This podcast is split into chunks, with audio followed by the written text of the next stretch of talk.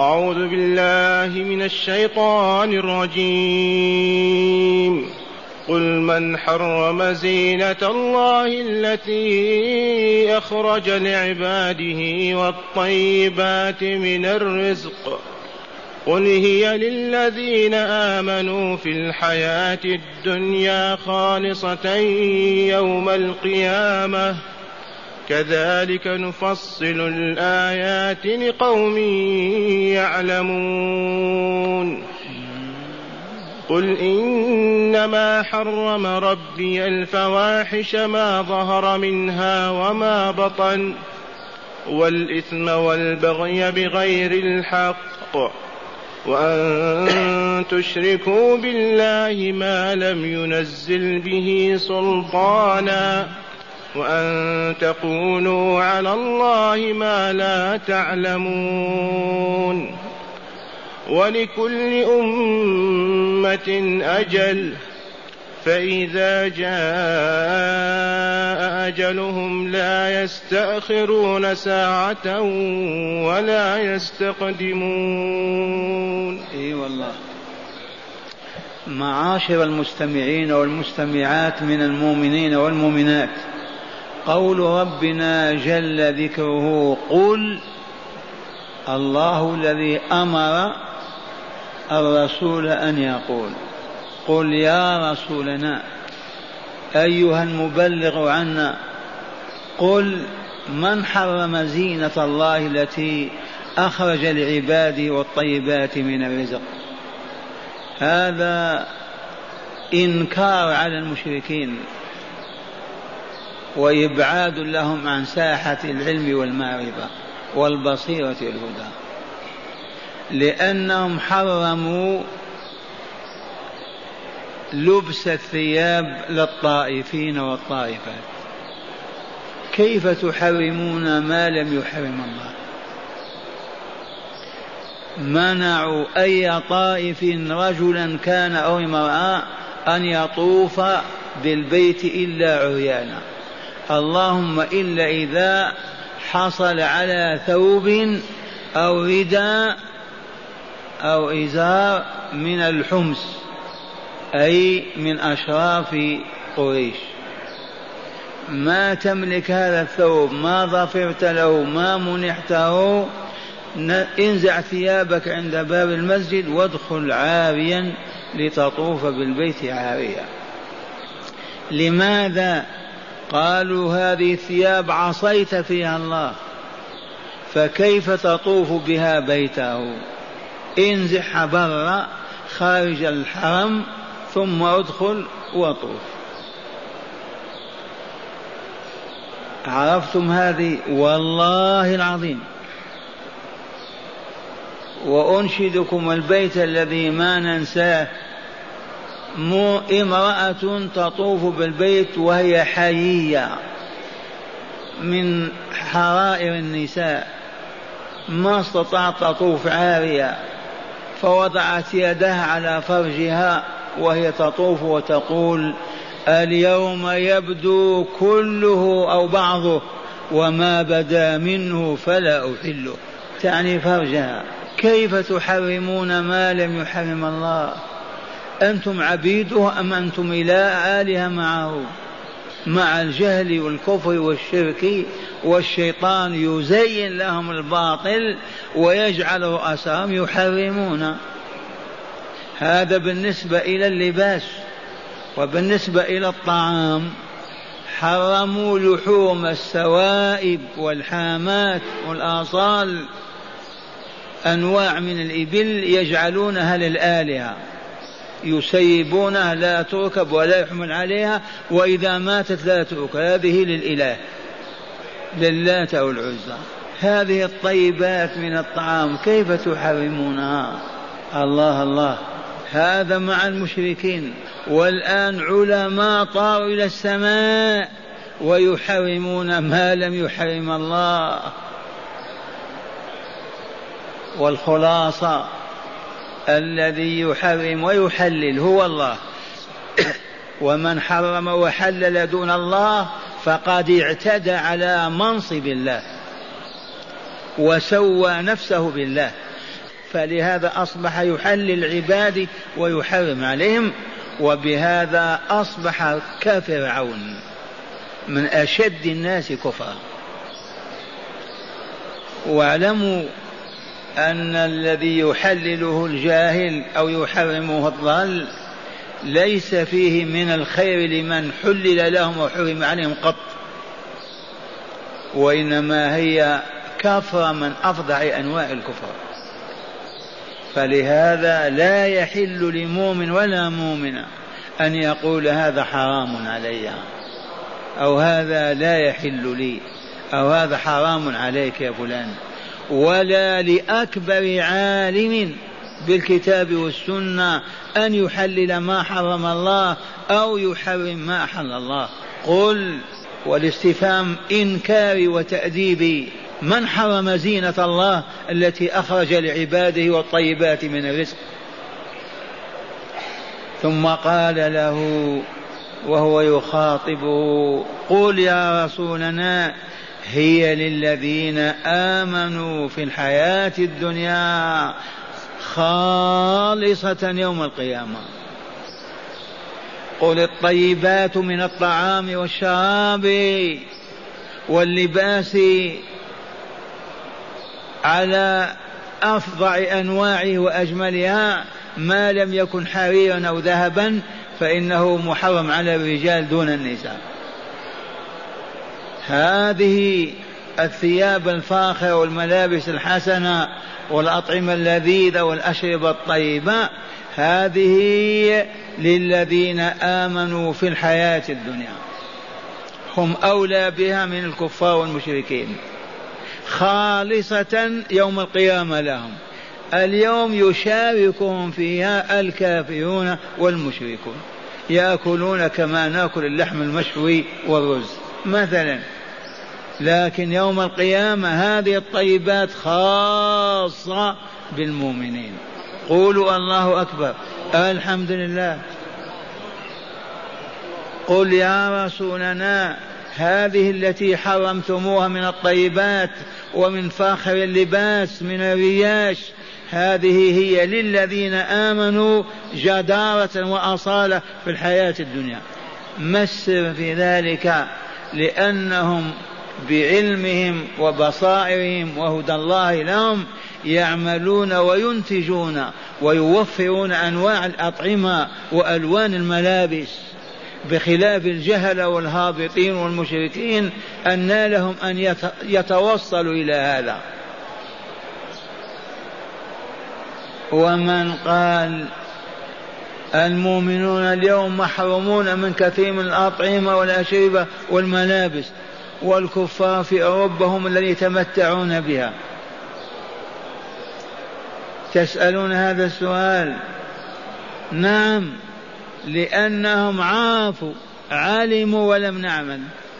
علموا وعملوا ولم نعلم ولم نعمل.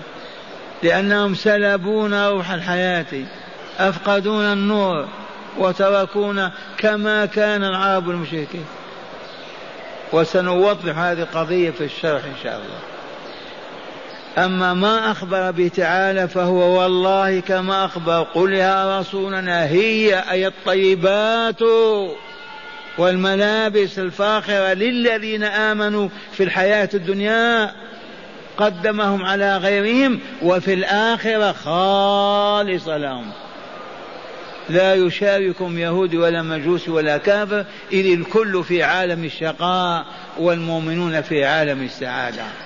ثم قال تعالى كذلك نفصل الآيات كهذا التفصيل كهذا البيان لقوم يعلمون. أما الجهل لا يعرفون شيئا ولا يستفيدون. إذا حرم على المسلمين أن يعيشوا جهلاء جاهلين والله العظيم. حرم على المسلمين أن يعيشوا جهلاء. يجب على كل مؤمن ومؤمن أن يعلم وأن يكون في عداد العلماء. ولما ما عرفنا هذه الحقيقة وأعرضنا وأعطينا ظهورنا لكتاب الله وهدي رسوله أصابنا الجهل الذي أصاب المشركين في السابق. فحرمنا كما حرموا. أو يحل لمؤمن أن يعبد الله وهو جاهل؟ لا بد أن يعرف الحلال والحرام من المناكح والمطاعم والمشاب والملابس. لا بد أن يعرف الآداب والأخلاق السامية وكيف يتحلى بها. لا بد أن يعرف ما أحل الله وما حرم من النظر والكلمة إلى قتل الإنسان وذبحه. لا يحل الجهل أبدا. وليس شرطا أن تتناول القرطاس والقلم. المؤمنون الأولون في القرون الذهبية يجتمعون على كتاب الله وسنة رسوله في بيوت ربهم. إذا مالت الشمس إلى الغروب وقف العمل وأقبلوا على الله. يصلون المغرب والعشاء ويتعلمون الكتاب والحكمة. النساء والأطفال والرجال طول العام يمضي السنوات العديدة وكلهم علماء بصرا تسأل عجوز في القرية تجيبك عن أمر دينك.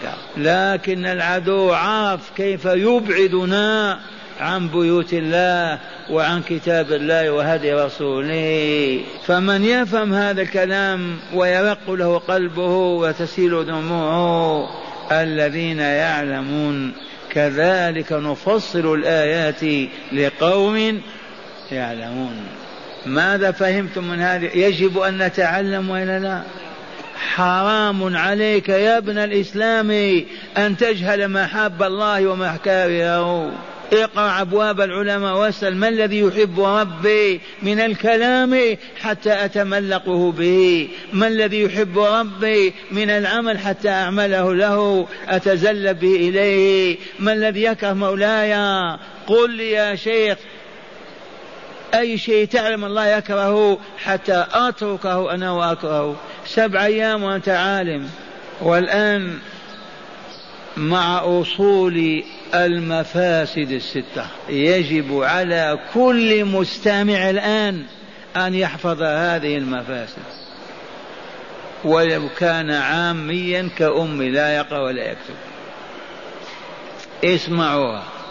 قول أيها المبلغ عنا يا رسولنا صلى الله عليه وسلم قل إنما حرم ربي الفواحش ما ظهر منها وما بطن. من يعيدها إنما حرم ربي ماذا؟ الفواحش ما ظهر منها وما بطن. يا شيخ ما الذي حرم الله؟ الفواحش. ما ظهر منها وما بطن. العلني كالخفي. والفواحش جمع فاحشة. كل قبيح شديد القبح من الزنا واللواط والبخل وما إلى ذلك من سوء القول وفساد الحركة كل فاحش حرمه الله. ما من حرمه منعه. إذا كان هناك مؤمنون وحاكم الذي يفعل الفاحشة يؤزر أو يؤدب ويقام عليه الحد. ما فيه؟ كل مؤمن يجب أن يتجنب الفاحش من القول والعمل. هذه الصيغة صيغة حصر. إنما حرم ربي لا الطعام اللذيذ الشراب واللباس. حرم الفواحش. جمع فاحشة قبيحة من كلمة قبيحة إلى أشد قبح فاحشة الزنا واللواط والعياذ بالله تعالى. ما ظهر منها وما بطن. ما عندنا شيء يفعل في الخفاء. محرما يفعل في الجلاء والنهار. الذي حرمه الله مثلا الخمر. كما لا تشرب أمام الناس لا تشربها في سرداب كذا ولا لا؟ الكلمة السوء الخبيثة كما لا تقولها بين الناس لا تقولها بينك وبين نفسك. ومن باب زيادة البيان كان العرب يبيحون الزنا السري تحت عنوان الخلة والصحبة والمودة ويحرمونه علنيا تحريما باتا. فلهذا قال تعالى ما ظهر منها وما بطن. قل إنما حرم ربي الفواحش ما ظهر منها وما بطن. هذا أولا. وثانيا والإثم. والإثم. ما الإثم؟ حرم الله الإثم. قال الإثم كل ضار قبيح. كل ما يضر. من قول أو عمل أو اعتقاد. وقبيح ليس بحسن هو إثم. كلمة جامعة. كل قول كل عمل كل نظرة كل حركة تكون ضارة بك أنت أو بمن تقال فيه أو أمامه ومع أيضا الضرر القبح فهو حرام. هذا هو الإثم. قل إنما حرم ربي الفواحش ما ظهر من بطن والإثم أيضا. هذا هو الثاني ولا لا؟ ما الإثم يا عباد الله؟ كل ما يضر بالعقل بالدين بالجسم بالمال بالعرض حرام. والله العظيم. وكل ما كان مع الضرر قبيحا كان كذلك. القبح يقابل الحسن وإلا لا. والإثم ثالثا قال والبغي بغير الحق. البغي الظلم العدوان القتل بغير الحق.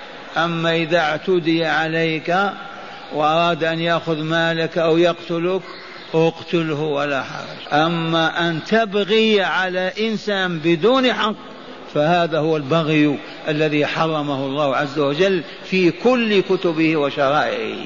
هذا القيد جميل والبغي بغير الحق. أما مع الحق نعم القاتل يقتل. من قطع يد مؤمن تقطع يده. من سبك وشتمك لك أن تسب وتشتمه مقابل سبه وشتمه. إذا لم تعفو. والبغي بغير الحق. ما البغي يرحمكم الله؟ الاعتداء والظلم. وهل يوجد اعتداء بحق؟ نعم. اعتدى علي. اختطف مني مالي. ألحقه وأضربه. رابعا أو ثالثا. اولا الفواحش. ثانيا الإثم. ثالثا البغي رابعا وأن تشركوا بالله ما لم ينزل به سلطانا. أيما عبادة لم ينزلها الله في كتابه أو على لسان رسوله فذلكم هو الشرك الذي ما أنزل الله به من حجة ولا برهان على الناس. وأن تشركوا بالله ما لم ينزل به سلطانا. وهل الله عز وجل يأمر بالشرك ويبيحه لعباده حاشاه ولكن من باب المبالغة في العبارة. وأن تشركوا بالله شركا ما أنزل الله به سلطان. لو أن الله عز وجل أمرنا كما أمرنا أن نطيع أبوينا. هذه الطاعة عبادة. هل الله يبغضها؟ حرمها الجواب لا. نزل بها سلطان. طاعة أولي الأمر واستجابة لأمرهم فيما هو معروف وليس بمنكر. هذه هل هي عبادة لهم؟ طاعة مأذون بها.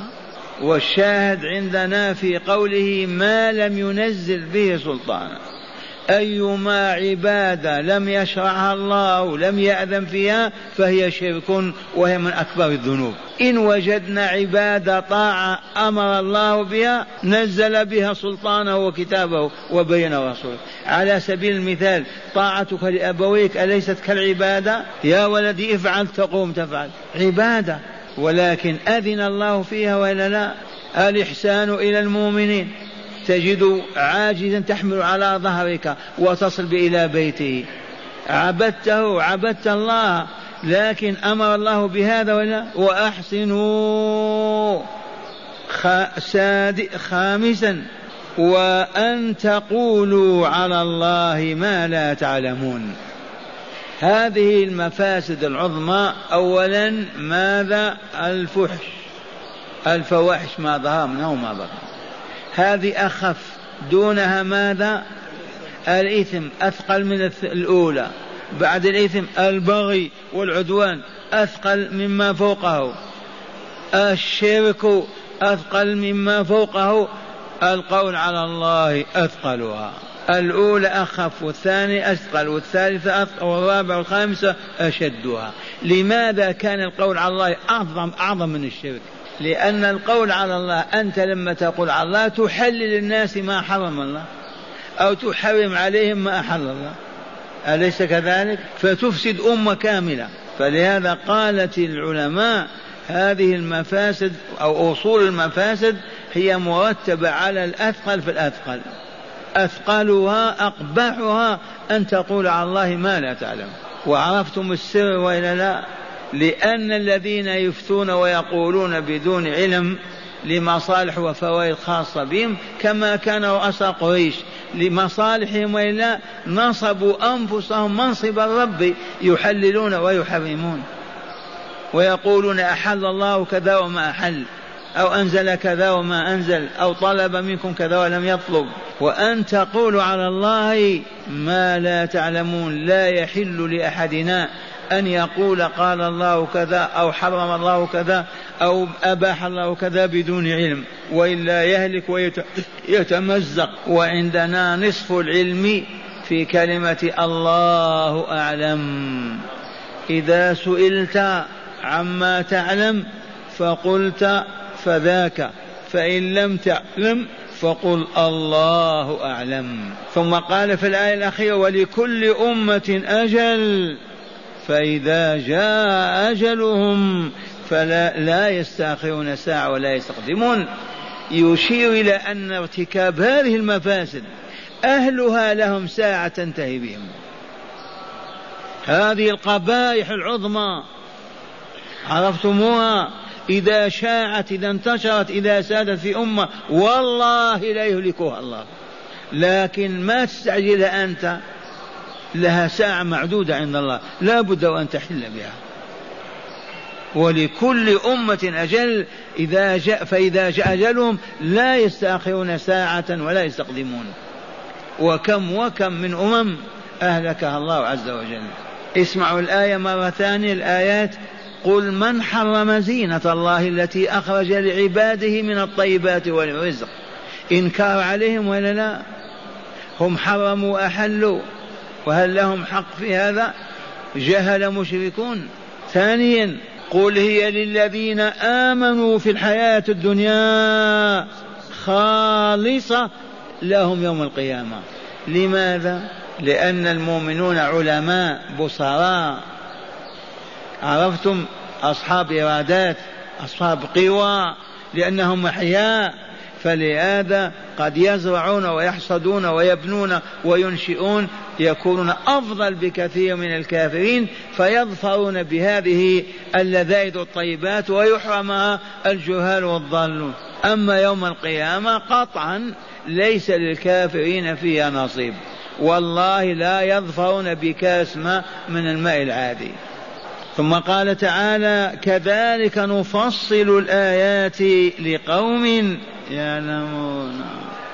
الذي لا يعلم ما يستفيد أبدا من كلام الله وتفصيل آياته. قل إنما حرم ربي الفواحش. أرد على الذين حرموا وإلا لا ما لم يحرم. قل إنما حرم ربي الفواحش ما ظهر منه وما بطن. ثانيا والإثم ثالثا والبغي بغير الحق رابعا وأن تشركوا بالله ما لم ينزل به سلطانا. أما إذا أذن لكم في عمل اعملوا. وسلطانه الوحي الذي ينزل على رسوله. خامسا وأن تقولوا على الله ما لا تعلمون. لماذا هذه أعظم؟ نسيتم. لأن فيها التحليل والتحريم والإذن والإباحة فتهلك الأمة بتلك الفتاوى وبتلك التعاليم. ما يتعلق ضررها بنفسه بشخص واحد. ولهذا ما عندنا من يقول هذا حلال وحرام إلا إذا قال الله قال رسوله صلى الله عليه وسلم. واسمعوا الآن شرح الآيات لتزدادوا علما وبصيرا. قال لما حرم المشركون الطواف بالبيت بالثياب وطافوا بالبيت عراه بدعوى أنهم لا يطوفون بثياب عصوا الله تعالى فيها. لطيفة هذه. ما عرفوا الله ولكن عرفوا أنهم يعصونه.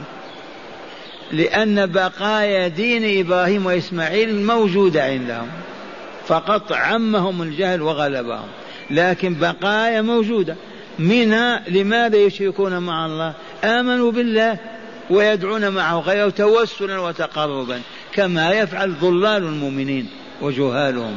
قال أنكر تعالى ذلك عليهم بقوله قل من حرم زينة الله التي أخرج لعباده والطيبات من الرزق كلحوم ما حرموه من السوائب فالاستفهام في قوله قل من حرم زينة الله للإنكار ومعنى أخرجها أنه أخرج النبات من الأرض كالقطن والكتان ومعادن الحديد لأن الدروع من الحديد وهي تلبس.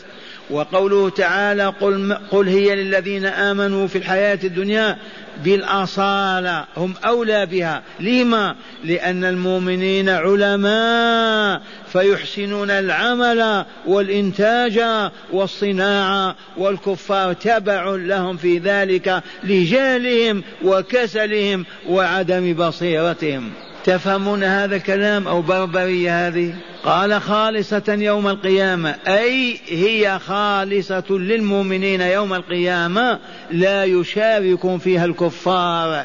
ولأنهم في دار الشقاء النار والعياذ بالله تعالى.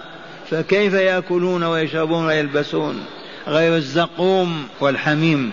وقوله تعالى كذلك نفصل الآيات لقوم يعلمون أي كهذا التفصيل والبيان الذي بيناه فصلناه في هذه الآيات وما نزل وما وما زلنا أيضا نفصل ونبين. ما ما ننزل من آيات القرآن الكريم لقوم يعلمون. أما غيرهم من أهل الجهل والضلال فإنهم لا ينتفعون بذلك لأنهم محجوبون بظلمة الكفر والشرك ودخان الأهواء والشهوات والشبهات. هذا ما دلت عليه الآية الأولى.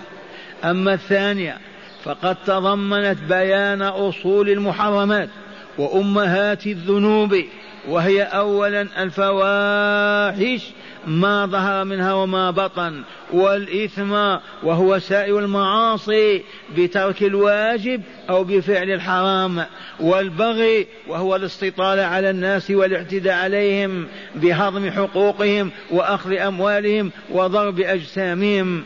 وذلك بغير حق. أوجب ذلك الاعتداء وسوغه كأن يعتدي الشخص فيقتص منه ويعاقب بمثل ما جنى وظلم. قال والشرك بالله تعالى بعبادة غيره والقول على الله تعالى بدون علم منه وذلك كشرع ما لم يشرع بتحريم ما لم يحرم وإيجاب ما لم يوجب. هذا ما دلت عليه الآية الثانية أما الثالثة والأخيرة في هذا السياق فقد أخبر تعالى فيها أن لكل أمة أجلا محددا أي وقتا معينا يتم هلاكها فيه لا تتقدمه ساعة ولا تتأخر عنه أخرى.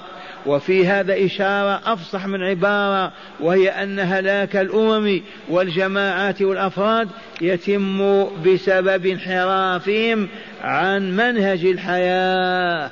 كالمرء يهلك بشرب السم وبإلقاء نفسه من شاهق أو إشعال النار في جسمه. كذلك ارتكاب أمهات الذنوب وأصول المفاسد التي ذكر تعالى في قوله قل إنما حرم ربي الفواحش إلى قوله وأن تقولوا على الله ما لا تعلمون.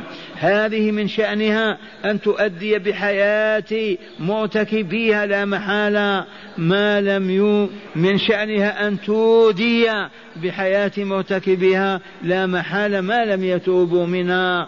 وتصلح حياة وتصلح وتصلح حالهم بالعودة إلى منهج الحياة الذي وضع الله تعالى في الإيمان والتوحيد والطاعة لله ورسوله بفعل كل ما أمر وبترك كل ما نهى عنه وزجر. إن شاء الله مفهوم الآيات. الحمد لله. هيا نستنبط منها أنوارها اسمعوا. قال من هداية الآيات لكل آية هداية وإلا لا؟ إي والله العظيم. من هداية الآية أولا الإنكار الشديد على من يحرم ما أحل الله من الطيبات كبعض المتنطعين.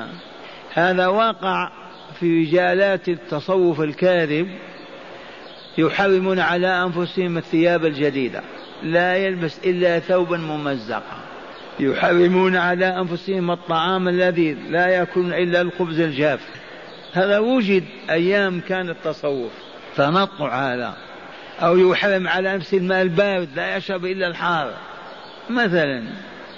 أو لا يج... لا ينام على سرير لا لا أنام إلا على الأرض.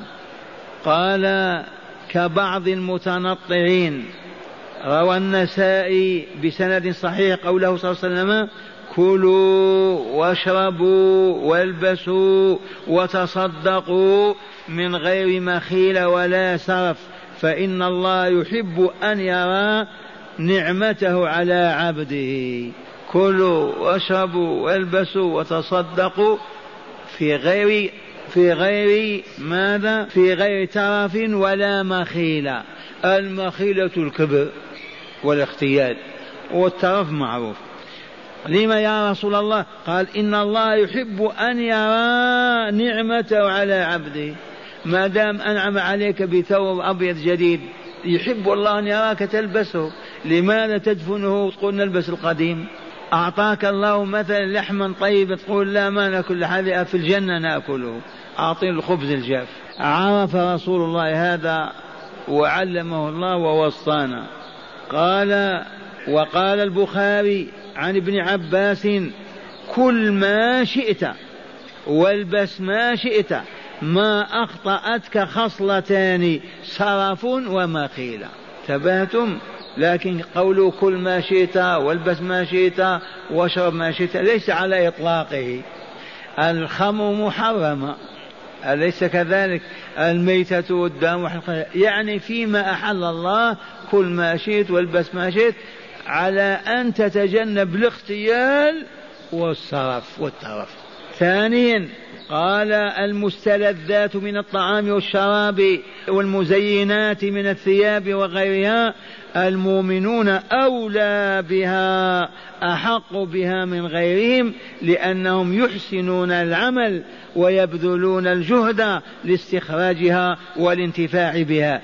بخلاف أهل الجهالات فإنهم عمي لا يبصرون ومقعدون لا يتحركون. وإن قيل العكس هو الصحيح فإن أمم الكفر في اوروبا وأمريكا هي التي تقدمت صناعيا وتمتعت بما لم نتمتع به المؤمنون فالجواب سبق أن قلت لكم فالجواب أن المؤمنين صرفوا عن العلم والعمل وأقعدوا عن الإنتاج والاختراع بإفساد أعدائهم لهم عقولهم وعقائدهم فعوقوهم عن العمل مكرا بهم وخداعا لهم. هذه فهمتموها وإلا لا؟ أعيدها لكم. قال فإن قيل العكس هو الصحيح. فإن أمم الكفر أوروبا وأمريكا هي التي تقدمت صناعيا وتمتعت بها وتمتعت بما لم تتمتع به أمة الإسلام. فالجواب ما هو؟ أن المؤمنين صرفوا عن العلم وعن العمل. وأقعدوا عن الإنتاج والاختراع بإفساد أعدائهم لهم عقولهم وعقائدهم فعوقوهم عن العمل مكرا بهم وخداعا لهم. والدليل أن المؤمنين لما كانوا كاملين في إيمانهم كانوا أرقى الأمم وأكملها حضارة وطهارة وقوة وإنتاجا مع أن الآية تقول لقوم يعلمون. قيدت فلو علمنا الآن لقفزنا إلى علو. قوم يعلمون. فإذا حل الجهل محل العلم فلا إنتاج ولا اختراع ولا حصاد. كم وكم بينا وقلنا لما شاهدوا أنوار الإسلام وعدالته ورحمته وجيوشه والغزو والفتح اجتمع الثالث الأسود المجوس واليهود والنصارى ونظروا كيف نعوقهم. الحروب هزمونا فيها. قالوا نبحث عن سبب هذا الكمال. قالوا إنه القرآن. والله لا القرآن. كيف نصنع؟ نسحب منهم القرآن؟ ما نستطيع. يحفظونه نساء ورجال في صدورهم. فقط نحرمهم من من تعلم ومعرفة ما فيه والاجتماع عليه. كيف؟ قال حولوه إلى المقابر والموتى. أكثر من ألف سنة والمؤمنون يقرؤون القرآن على الموتى في بيوت الموتى وفي المقابر. أما يجتمعون هكذا وتدرس الآية بينهم والله ما كان. وحرام هذا يقولون. والذي يقول قال الله يا ويحه إن أصاب أخطأ وإن أخطأ كفر. السنة يقرؤونها إلى الآن للبركة. لعلي واهم فالروضة إلى الآن لعلهم تركوها. في آخر رمضان يجتمع كبار أهل المدينة ويقرؤون البخاري فقط قال قال قال لا تسأل للبركة. رأينا هذا في الديار الجزائر في الجامع الكبير. يجتمعون على البخاري حدثنا حدثنا ما تقول حلال وحرام بس اسمع للبركة. من أين يأتي العلم؟ أسألكم بالله إذا صرفونا عن القرآن والسنة. منين نعلم؟ بالسحر يعني؟ وإن قلت ما البرهنة والدليل؟ أقول حكمونا وسادونا واستعمرونا من أندونيسيا إلى موريطانيا وإلى لا. من يقول لا؟ فلو كنا عالمين علماء ربانيين يمكن أن يحكمون مستحيل. والله يقول ولن يجعل الله للكافرين على المؤمنين سبيلا. وما زلنا في غفلتنا. قال ثالثا بيان أصول المفاسد وهي الفواحش وما ذكر بعدها. كم أصل؟ خمسة. محفوظة. أولا الفواحش ثانيا البغي ثالثا الإثم. ثانيا الإثم ثالثا البغي رابعا الشرك بالله خامسا القول على الله بدون علم. ذي أصول المفاسد. فلا يرانا الله عز وجل نرتكب واحدة منها. قال ثالثا بيان أصول المفاسد وهي الفواحش وما ذكر بعدها إلى قوله تعالى وأن تقولوا على الله ما لا تعلمون. رابعا ذكرت هذه المفاسد بطريق التدلي. آخرها أخطرها وهكذا أخفها أولها.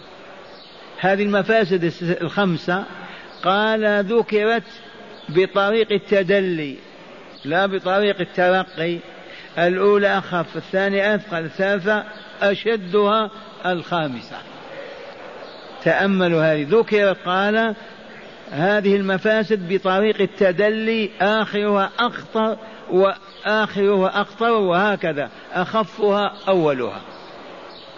خامسا أجل الأمم كأجل الأفراد. يتم الهلاك عند انتظام المرض.